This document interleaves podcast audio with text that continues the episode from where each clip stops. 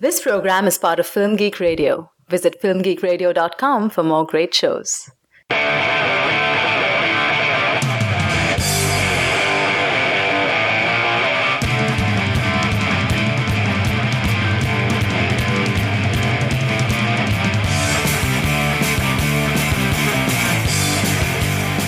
Hey, movie addicts, welcome to Cinema Fix, your stop for the purest, highest quality movie reviews on the block. I'm Andrew Johnson, and I'm joined today by my fellow dealer, Monica Castillo. Hello, Andrew.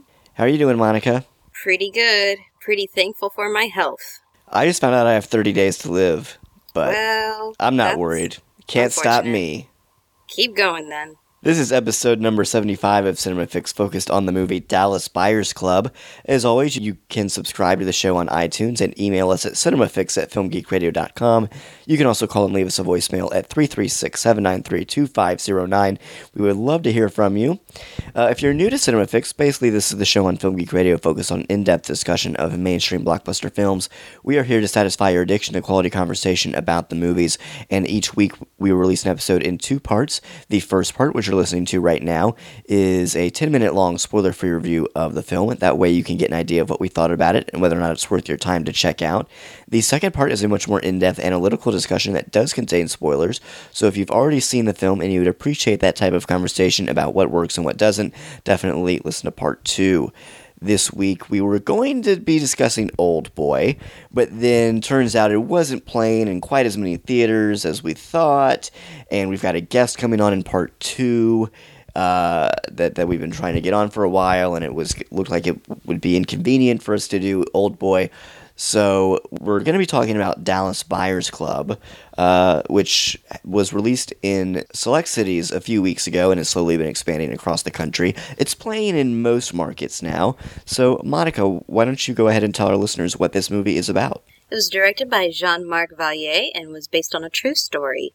Matthew McConaughey stars as Ron Woodroof, a Texas electrician who is told he has 30 days to live after being diagnosed with AIDS in 1985.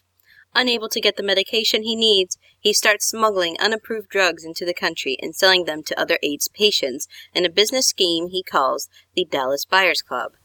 But when law enforcement and the FDA discover what he's doing, they decide to step in and put an end to it, even though thousands of lives are at risk. Here's a clip. Walker, Dorset, Blunt, Newsom, Jeff Cope. These are patients. Yes, sir.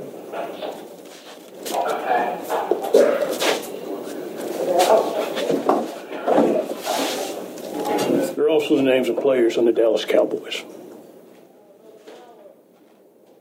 No. That's a hell of a coincidence, isn't it? Isn't this a little ridiculous? He said it. Can you prove these are patients? Can you prove it not? Okay, Monica, this movie's been getting a lot of critical buzz. What did you think of Dallas Buyers Club? I think it's pretty well deserved that critical buzz. I thought the acting was superb. Um, Matthew McConaughey and Jared Leto, who also plays another fellow AIDS patient, are incredible in this, and they just feed off of each other's energy so well. It was just so entertaining to watch. And what Matthew McConaughey does to get into this role, I don't want to know because it's kind of he kind of looks scary. He does not look like the hunky guy from the early 2000s. Yeah, he kind of went the Christian Bale and the Machinist Yeah, route big time. here, or maybe Michael Fassbender in Hunger. He looks so thin. Yeah. It's it's His scary. eyes look sunken in, like it is scary. I agree with you. Uh, the performances are, are spectacular, and overall, this movie is a lot better than I was expecting. I was expecting this to just be really melodramatic, overly sentimental Oscar Mm-hmm. bait. And it totally could have been. Right, like, hey, look, here's this uh, true story. Look at how inspirational it is. We're gonna make you cry. This this has Oscar written all over it.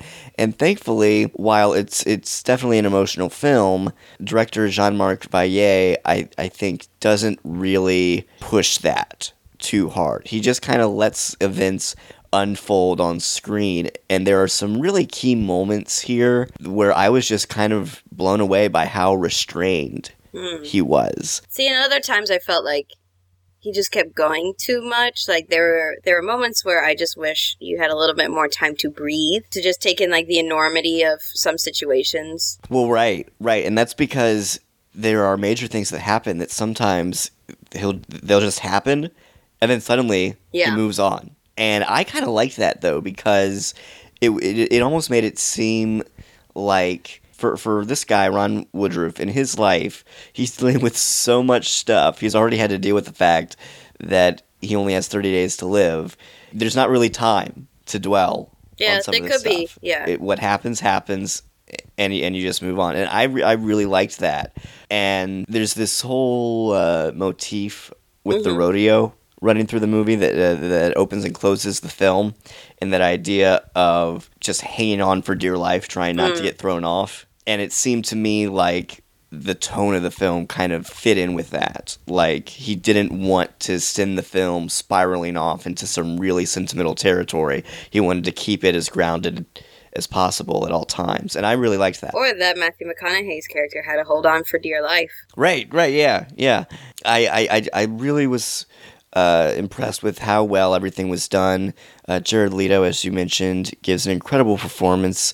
Uh, it's also, we should probably point out um, that Matthew McConaughey does not play a gay man in this film. He plays a straight Mhm. guy who is diagnosed with AIDS. The film touches a lot about how in the 80s, it didn't matter if you were straight, if you had AIDS, you were viewed as homosexual. And the prejudice that came with that. Right, right. And Matthew McConaughey's character, he's kind of a homophobe. Yeah. Well, it's that super machismo, like cowboy culture. Right. And I think the movie did a really good job of presenting that and helping us understand how a guy this prejudiced in certain ways could eventually become someone who's smuggling in medication for homosexuals and, and other AIDS patients. Well, it wasn't out of the goodness of his heart.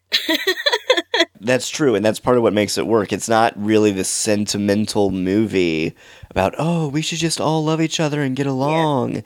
It's really just about, hey, can we at least agree that we can all help each other? Truce, yeah. Even if I don't really uh, like you or agree, or agree with your lifestyle, we can still help each other out. Yeah. You know, and I, I like how it's a movie really just about community and how those bonds of community can can overcome our prejudices if we have a common goal. I I mean, when when everyone's about to die and and could die any day, it's hard to get hung up on petty little differences. I recommend it, yeah. Yeah, I, I liked it. Um, any other thoughts on Dallas Buyers Club? No, in the in the wake of all the new movies that are going to be coming out that are weepies that are trying to vie for that Oscar monies, this one's actually one that I think kind of deserves it. Deserves the attention it's getting. Yeah, I liked it a lot, and uh, Jennifer Garner didn't annoy me as much as she, as she usually does. So that's a plus. Yeah, she, it still was a little annoying. Well, no, no, no. I okay. Here's when Jennifer Garner is annoying. Jennifer Garner is annoying when she's kind of being that ditzy rom com Oh person. no! Here she's a doctor. She's a female doctor. I've liked her a lot more in recent years in movies like Juno, and now this movie where she seems like a regular working person. Mm, And uh, yeah, I think she does a pretty good job in this movie. okay. as a doctor who knows uh, Ron Woodroof and strikes up a friendship with him. And she's friends with a lot of other her patients, which I don't know was also struck me as weird uh, coming from having my own experience working in like hospitals and things like that. Like you're not supposed to do that. No matter how emotional things get, you can't just be all that close with them. There is a doctor-patient bound that you have to keep. Not back then, Monica. I don't know, Those man. were the good old days. Maybe, or is it because she's a she's a female doctor that she's all close and emotional? Yeah, she cares. And I like those evil male doctors Yeah. That are just in the pocket of big pharma. which I really liked her boss actually for that. I thought it was totally disturbing when Ron Woodroof um, like confronts him in um, like the children's ward. I was like, oh man, that's a hell of a scene. Yeah, Denis O'Hare. I love this guy. He's appeared on American Horror Story. He had an arc on True Blood. I see him on TV a lot, and he, he's usually playing really evil, over the top bad Yeah. guys, and he's great. I, I love see, whenever he pops up and stuff. Yeah. All right, I think that'll wrap it up for part one of this episode on Dallas Buyers Club. Uh, be sure to tune in for to part two for a much more in-depth look at the film. We are going to have uh, a special guest on to talk about it with us. Uh, we're also going to be having a bonus episode coming out uh, in a little bit. Uh, uh, with this guest, in which we talk to him more about his thoughts on criticism and his new book.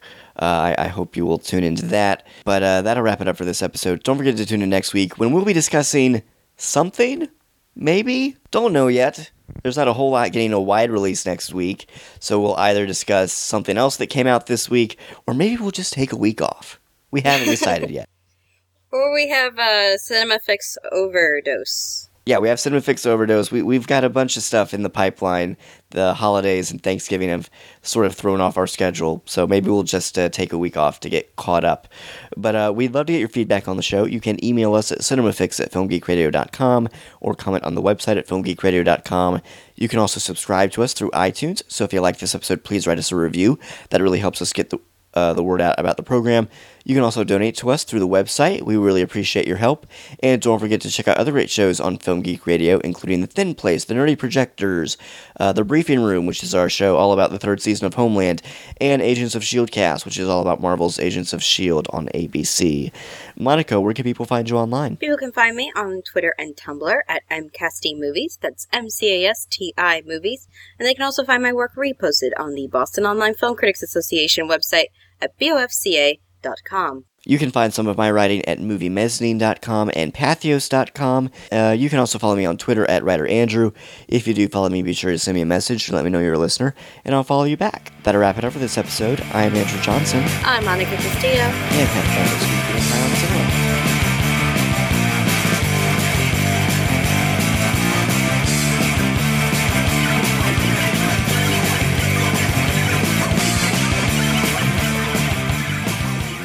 This has been a Film Geek Radio production. Film Geek Radio.